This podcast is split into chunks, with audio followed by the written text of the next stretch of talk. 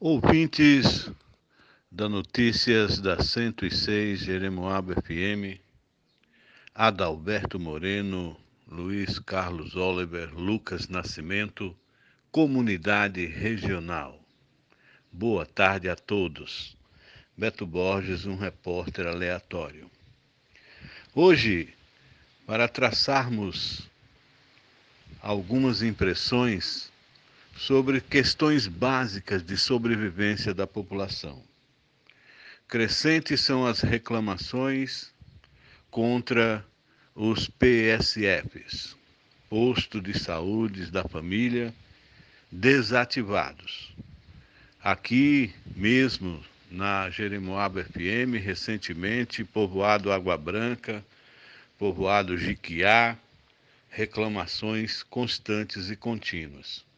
Os repasses das verbas do Covid-19 chegam a quase 8 milhões de reais. Esses repasses do Covid-19 priorizam ações alternativas, ações emergenciais, como é próprio da pandemia. Agora, isso não autoriza o gestor negligenciar ações básicas que já são contempladas nos repasses da participação do município com as verbas da saúde, verbas prioritárias de ações básicas. O próprio decreto presidencial, aquele que não dá nenhum ônus de responsabilidade ao gestor por erros ao manusear as verbas do Covid, já foi declarado inconstitucional na ADI proposta pelo PDT, Partido Democrata Trabalhista.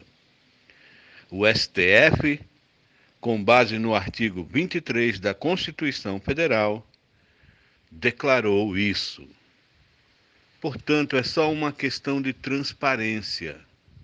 O que se faz com o dinheiro da saúde? Os PSFs não funcionam.